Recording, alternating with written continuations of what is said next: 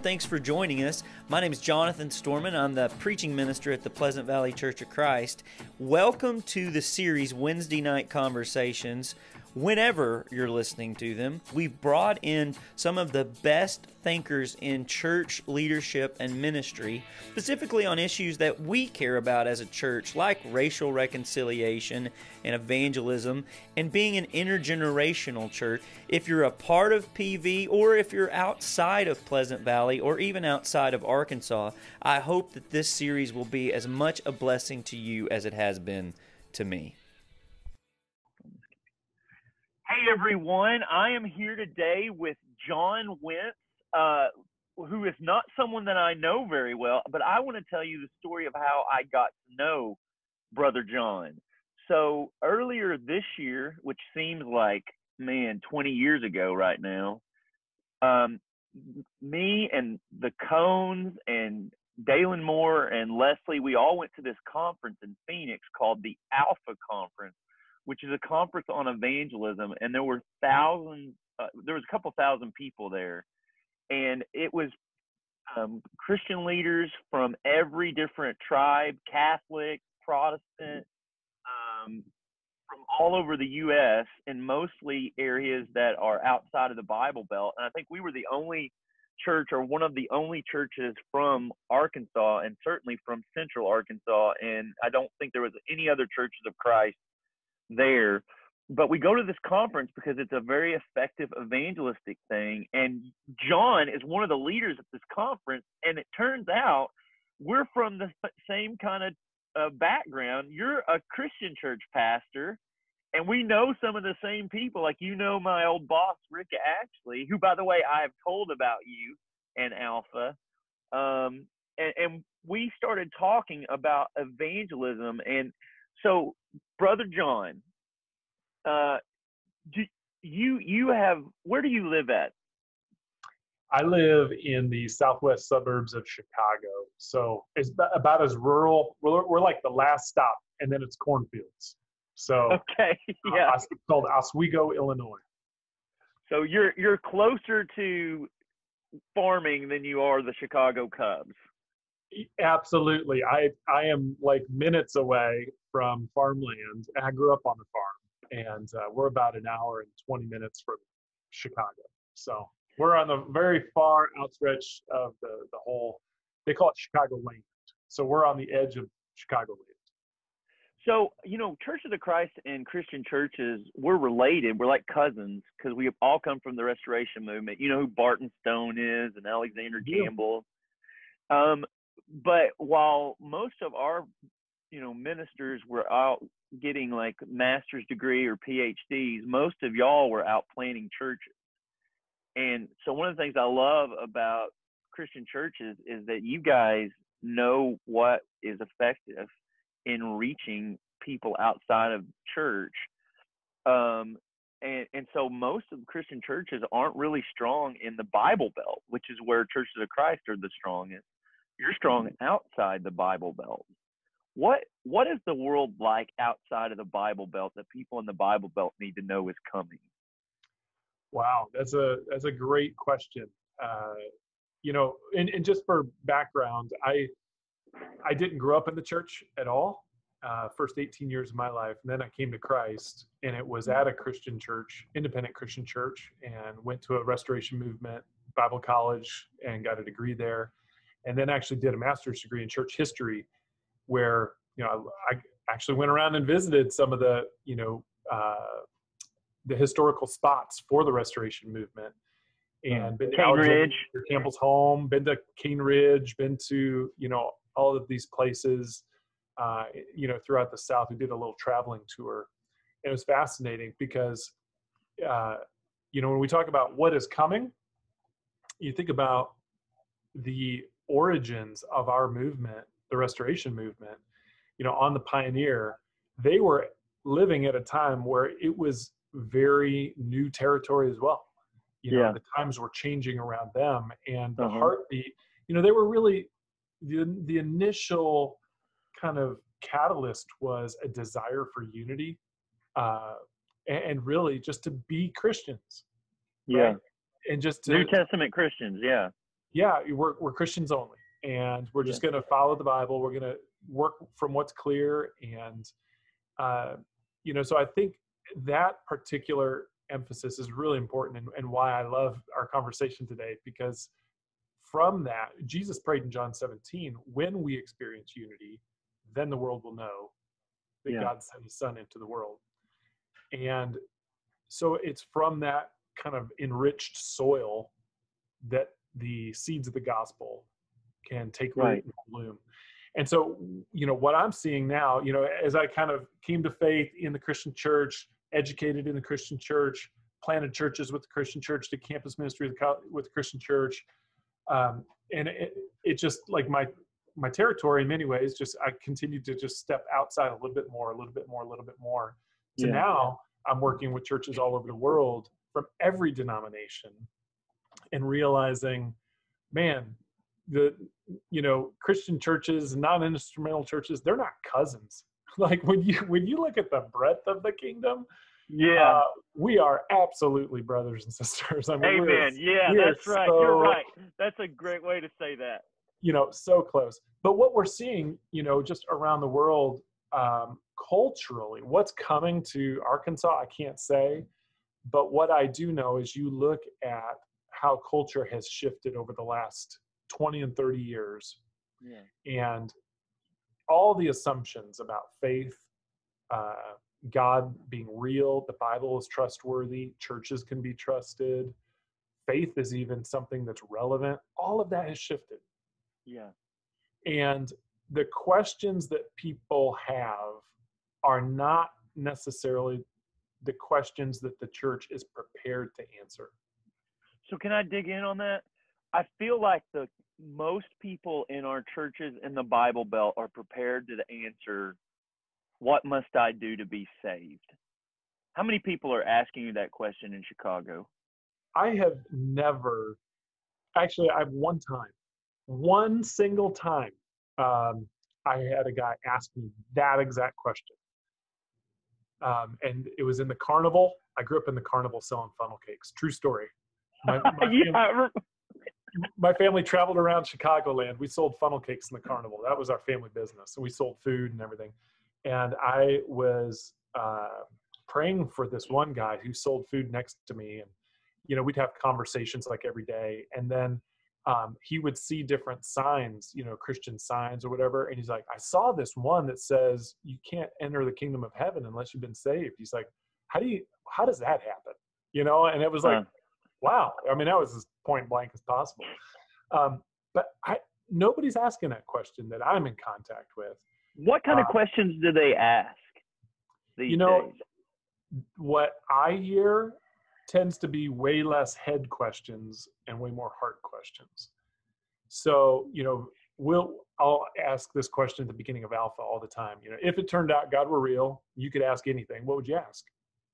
That's the Hmm. open question uh, that we would ask. And a lot of the questions have to do with matters of the heart. Um, why did my, you know, uncle die the way that he did? Yeah. or my younger brother have a tragic you know motorcycle accident why why did he have to die like that or why does suffering happen or you know like there's people are trying to sort life out Yeah. at a heart level as much as a head level so not everybody's asking you know just heart questions some people are asking head questions but we typically are trained within church world to answer the head questions Right. and not necessarily create space for the heart questions, uh, you know, at a relational level. And Yeah. when you get close to people and you're just talking and the things that really they wonder about late at night, it's real life questions that you and I wrestle with too. That's and right. they're very human in nature. And then, you know, I think once you can create some space for some of those heart questions to come out, then they start to get curious about some of the other things that maybe they've thought about or heard at a head Yeah. level. But I don't know if that's helpful, but that's No, it is. It's very helpful because I think I do think that we talk past one another, church people and unchurched people a lot. Um, in my experience, people who are on the outside of church, they don't. They're not well, we're trained. We are trained to answer questions that have uh, some Christianity has already been in the works there. You know, like so to Yeah. answer the question, what what must I do to be saved? Saved from what?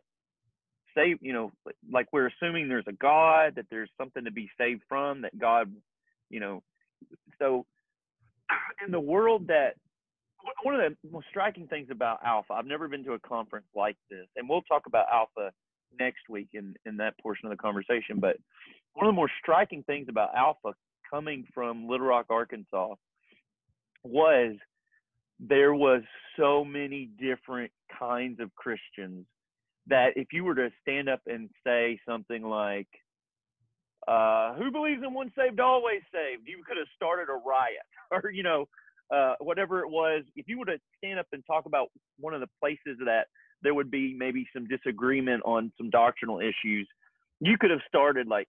But they were all cooperating and working together. All felt like they were on the same team in the Bible Belt, it feels like, and again, I've worked in more post Christian settings with my adult ministry, but I've moved back to the Bible Belt. It feels like there is a sense of competition instead of cooperation Hmm. um, among churches, and and that's I think we're on the last sta- uh, stages of that because I don't think there's enough um, critical mass to keep that up but one of the great things about post Christianity in my experience is you realize what you just said. We're not cousins, we're brothers and sisters. And yeah, we disagree on these things that matter and we can have those conversations. But the most important thing is not whether you believe in once saved, always saved, or whether instrumental music is okay or, you know, whatever. The most important thing is making disciples of Jesus Christ and it, it was a breath of fresh air being at the Alpha conference, seeing Francis Chan, for example, pray over Catholic priests. Yeah. Like, you know what I mean? I, I Yeah. feel like that is a great gift that post Christianity can give our churches. Is that true everywhere outside of the Bible Belt in your experience? Oh no, not at all. I mean, there's there's issues of division everywhere in the world, and you know, and then there's these you know pockets of unity where the church is realizing the unity that they have, and it's really beautiful. I, I think that's you know that's not geographical in nature. Uh, that's certainly been a challenge for the church throughout the ages.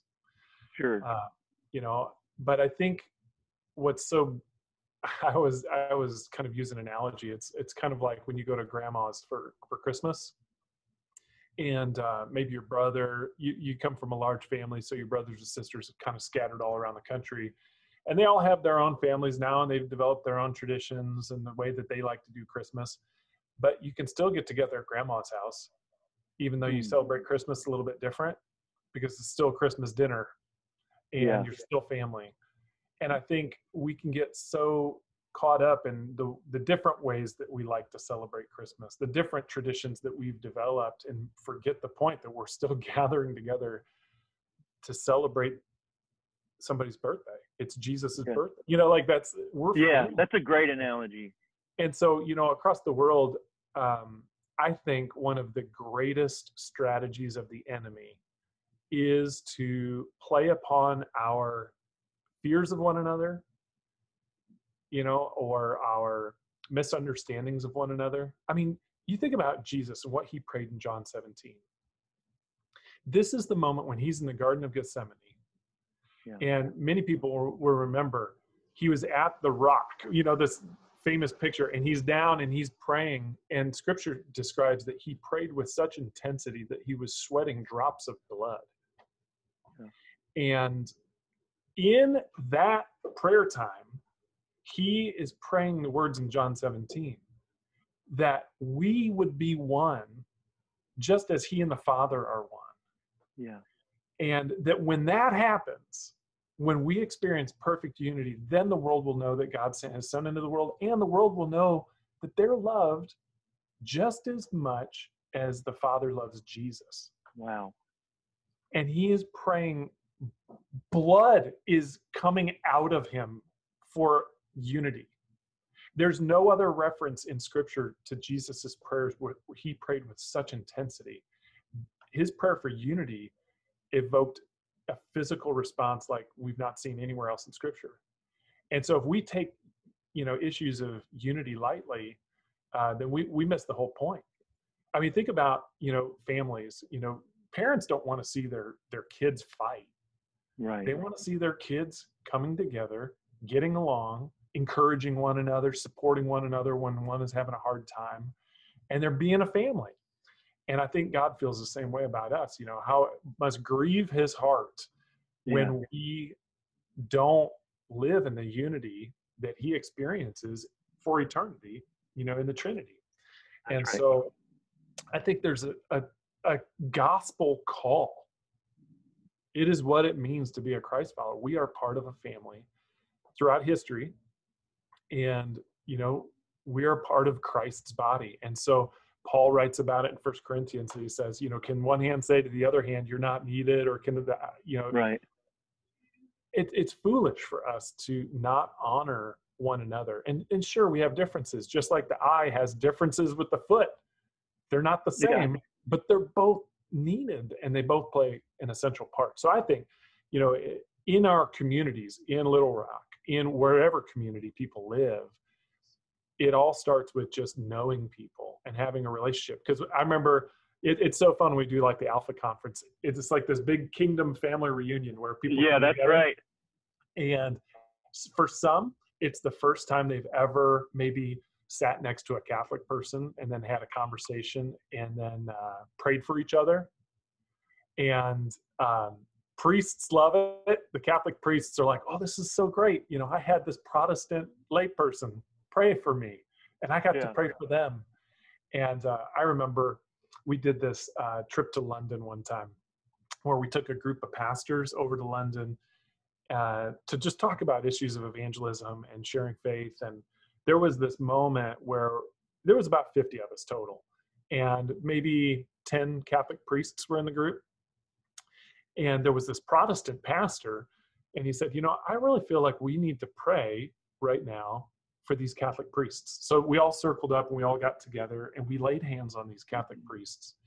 And this one Protestant pastor prayed and he said, I want to just publicly, on behalf of all of my Protestant brothers and sisters, repent for mm. the thinking that the church started at the Reformation. Huh. And at that moment, and then there was a moment of silence, and these Catholic priests began to weep huh. and they just began to sob like it was it was so emotional and you could just feel like god's presence over the whole group and then you know we all went around we just prayed over these priests and then the priests turned around and they prayed over us Huh. with tears in their eyes and a, a friend a pastor friend of mine pulled me aside after that and he said what was that about he said i feel like we just took a stake like we were on the moon and we just put a stake in the ground Wow. for the kingdom of god Yeah. and said we are together and the gates of hell just began to shake in fear Uh, because we had come together and it was a holy moment. It was incredible. But you know unity has that strength to it and that power. When a family comes together uh, there is power there. There's love. There's grace. It's incredible. So i think that you know we talk about evangelism. That's the core ingredient. So you you made a reference to Paul in First Corinthians 12, and most churches, when I hear that preached, they're thinking about the body as the in, that one actual church. You know, like so, Sister Edna's got the gift of, you know, nursery role, and Brother Sure. Tom's got the, you know. Um, but I, I actually think that's a huge insight to think of it as the global church, because each tribe is going to emphasize different things that are needed and not the full truth, but all you know, an, an emphasis of a truth that can be neglected, or which is what happened in the Reformation. And Mhm. um, here's here's what I love about Alpha and what you guys are doing, and your because evangelism is the North Star at Pleasant Valley, and it's also it's the whole reason y'all exist. Y'all came out of the Anglican Church uh, post-Christian England, trying to figure out how to reach people who were walking away from Christianity in record numbers, and now that's in America. One of the things I get the impression of at the Alpha conference and with what y'all are doing, and why your emphasis on unity is so um, effective, is in marketing world. There's this thing called red red ocean, blue ocean. Have you heard of that? Yeah. So, do you, like red ocean is uh, uh, saturated. So it's Mhm. the sharks have already eaten. The there's blood in the water, and then they ask, okay, well, what about the blue ocean, the place that's not oversaturated? And one of the reasons I was asking the question about the Bible Belt outside of the Bible Belt with unity is it feels like for the longest time the assumption where uh, I'm at is that people would graduate high school or college um, and they were going to go to church. Mm. And so what you were trying to do is get them to not go to the Methodist church or not go to the, you know, Baptist church, but go to your church. Um, or uh, even more specific, they were going to go to church and they were going to go to a church of Christ. And so what you were trying to do is get them to go to your church of Christ. And so that's red ocean. But the world that is coming and, and is already here in Little Rock, um, in a lot of ways, is a blue ocean and so right. that's that's why y'all are able to i mean you, you y'all we have disagreements that matter and um, we can press those disagreements but not at the expense of unity because there is a blue ocean That's right. yeah, there's there's so many people, Jonathan, in our world that don't know Jesus. right You know, I- and we're busy we're busy shuffling sheep around, and the world is dying without Jesus all around us. i wonder i don't I- i don't know how often we consider the state of people who die without the lord or or not just even that who live without the lord. And we were talking earlier about um you were you were saying that the the number one priority if you're going to be an evangelistic church is to know people who who are outside of church. How do you do that? If because it seems like what are the statistics that once once somebody becomes a christian within a few years they lose all connection to their unchurched friends Yeah, yeah. I mean, that's a very common thing, and it's not a bad thing necessarily. I think it's it's actually a very normal thing because you know when when somebody comes to know Jesus, they need to surround themselves with Christ followers. They have to learn. They have to be taught. They have to you know, and they want to be around Christ followers because there's this whole new you know world to them that right uh, is so important. And and so just naturally what happens is relationships need nurturing right? They need you have to spend time with people if you want those relationships to continue. And as they begin spending more time with christians their non-christian friends begin to just kind of go off and you know they lose contact. Yeah. And you know it's not a it's not a bad thing. It's just a it's just the state of things that happens. And you know if you want to be an evangelistic church i think the number one thing is love Hmm. you know i mean it evangelism always comes from love. And if it comes from anything other than love then it's going to be twisted it's going to feel forced it's going to feel like a Uh, used car salesman? Yeah somebody's going to feel like a target is on their back and they're just being Mm. used. Nobody wants to feel used but everybody wants to feel loved. Everybody wants to feel known and heard i mean there we are created as humans to be known yeah and uh, to be loved, to be accepted, to belong. And right now, I mean, in the middle of a pandemic, we people are experiencing this more than ever. That Right. innate desire, they're so isolated, they're so lonely, and we have a massive opportunity to love the world, to love people. Yeah. And but the the problem, Jonathan, is you know we just did a recent study with Barna and found that almost 40% of practicing Christians have zero relationships with non-Christians. Hmm. So, you know, if you look at it from the bright side of that perspective, that could mean that they've led all their non-Christian friends and family members to Jesus, Yeah. already, right? You know, probably probably doesn't mean that most of the time it, it yeah. may not mean that, but let's say it did. You know, that's Yeah. great. for the moment, but it's terrible for the future of hmm hmm you know where we're going. So even if people did have a desire to want to share their faith, they don't have anybody to share their faith with. Yeah.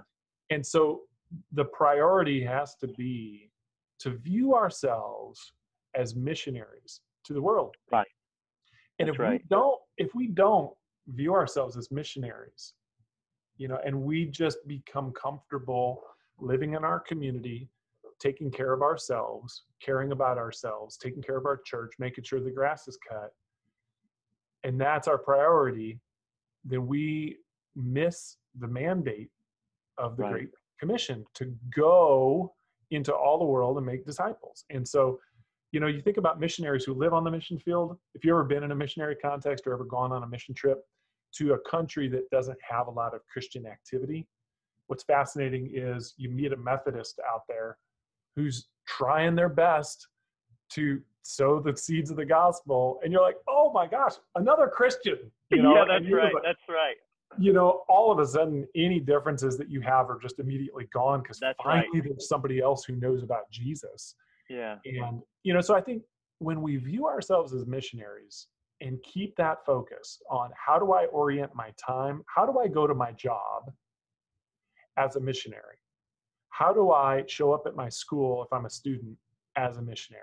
How do I, how can I genuinely begin to come before Jesus and say, look, you've sent me. I need to live from a place of being sent. Then you begin to look at people differently when you go to the Right. grocery store or when you eat at a restaurant or you, you know, spend time with a coworker. And it's not you have to be careful when you view yourself as a missionary that you're not just on a project, but Right. you're operating from the place of love Yeah. and that requires you spend time with people and when You- you, spend time with people you, you- you grow in your love for them you know Do you do you have any best practices or stories of people going to their works and schools and off, you know, thinking like a missionary rooted in love? yeah. You know i think it's um there are so many because it's really a, it's a mindset shift. Like you can change right now how you go to work. Hmm and you know so it's just beginning to capture god's heart for his world. Right. instead of our heart for our little corner of it. And so, yeah, I think of stories. Um, and there was a guy who came through Alpha and loved it. And he was, he just worked at Honda and he was, you know, in the uh, car, you know, you pull your car in, you know, just to get your car worked on. He would just meet customers there, find out what they needed and everything else. And that was his job. He became such an effective missionary in his work at Honda.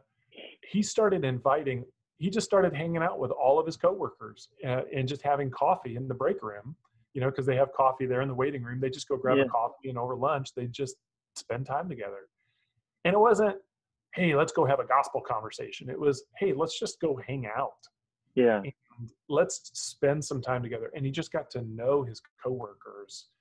And then when it was natural, you know, they would ask him, well, what did you do this weekend?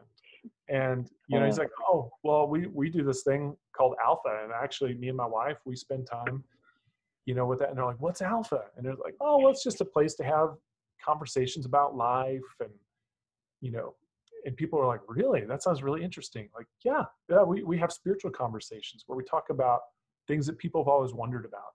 People lean in a little bit more, you know, and so just one by one, just by spending time with people, not trying to evangelize them, but just trying to get to know them, find out what's important to them. What, Yeah. you know, what, what do they really care about? What are they interested in? And just be a friend Right. and know people and be known and then once that happens then then you know sharing faith is just being yourself with a friend or with a neighbor and it's very natural and so i think the the, the first place to start is you know you go to your neighbors um, we moved into our neighborhood back in 2012 and we moved up here. Um, we just got to know our neighbors one by one you know spending time with them. It was easy for us we had kids so we just you know uh, when instead of you know texting our kids to come home we just go show up find them and get to know the parents and spend small talk. And uh, it's amazing how just being a good neighbor uh, wherever you live uh, has the ability just to make you a blessing in That's right. you become you, salt and light have you heard of the book gospel comes with a house key i like that I yeah, actually, I've heard that. I don't think I've read it, but I've heard that. Title. Man, over over quarantine when it first started, I read that book, and there's not a book that has changed my actual calendar more this year, um, because it, it's just um, it's a profound book about radical ordinary Christian hospitality. Uh, for anybody listening, that that would, if you're wondering about how to change your neighborhood, that would be a good place to start. Um, so what you just described sounds awfully Jesus-y to me. And I mean that in the best possible way. Be a friend. I mean, he was defined as a friend of sinners. Hmm. John, it strikes me that most of the time in churches in the Bible Belt, we think of holiness as being different than I told you before this started that I have a Bible study with uh, nones, N O N E S, on Sunday nights and I'm watching these young 20 somethings, I'm watching them change. And every night when I go to sleep on Sunday nights, I'm, I'm just so, I'm so grateful to God for it. And here's what I think every single Sunday night the one that is in me is greater than the one that is in the world. And there's not enough holiness in the world. And what is happening is I'm getting to see holiness played out not by abstaining or being avoiding sinful people or sin, but by being different in the middle of them. Mm-hmm. And like it, it, the holiness is actually changing um, their life, and, and it's a really non-judgy space. That they use words that you would expect non-Christians to use. They say things you would expect. They've done things you would expect people who didn't grow up with any faith have done. And yet, as they're reading through the Bible, as they're having conversations, that deep hunger for you know meaningful conversations and to know and be known is there. And I, I feel like once I, I, our you don't know our church, but our people are really godly and loving. That that's a real strength that they have. Once they know some of these people, I think their holiness would start to be really good news for them. Um, and anyway, I so we're gonna come back next week and talk about specifically what it is you do because y'all don't know, but he's kind of a big deal in this organization um, that uh, PV is hoping to partner with in a really big way John, thank you so much for your heart for evangelism. And I am I thought when we met at the Alpha conference, I thought it was like a sign from God because mm-hmm. everybody else there was further along. Um, and and you know we us having mutual friends and having a mutual kind of background was so helpful. So I want to bring you to Pleasant Valley at some point in the near future to talk about Alpha. But until then, next week, uh, we'll talk about Alpha on online. Do you mind closing out this week with a prayer for Pleasant Valley and our church to be like the missionaries Jesus intended? Absolutely. I would love to. Let's pray. Lord, before you ever gave us the great commission to go, uh, make disciples of all nations, you gave us the great commandment to love. Hmm. Uh, to love you with all of our heart, soul, mind, and strength, and to love our neighbors just like we love ourselves. So I pray for Pleasant Valley. I pray that you would deepen and strengthen a longing for you and for their neighbors. Mm. That they would love you with everything they are and that they would yeah. learn what it means to love their neighbors as themselves. So I pray uh, just for that longing, that you would place that longing in each person. And maybe for some, you would just, there's a flicker, there's a little flame there that you would just fan that into flame for them and rekindle uh, a fire maybe that was once there Yeah. for both you and for their neighbors. I know that you will, Lord, this is your will for us that Yeah. we would be people of love. So, Lord, would you increase love and just pour love into Pleasant Valley right now and love for one another within the church, God. We just pray for you to pour out love on this church and that it would overflow naturally uh, into the world that is so desperate for it. So, Lord, we pray all of these things in Jesus' name. Amen. Amen. Thanks so much, John.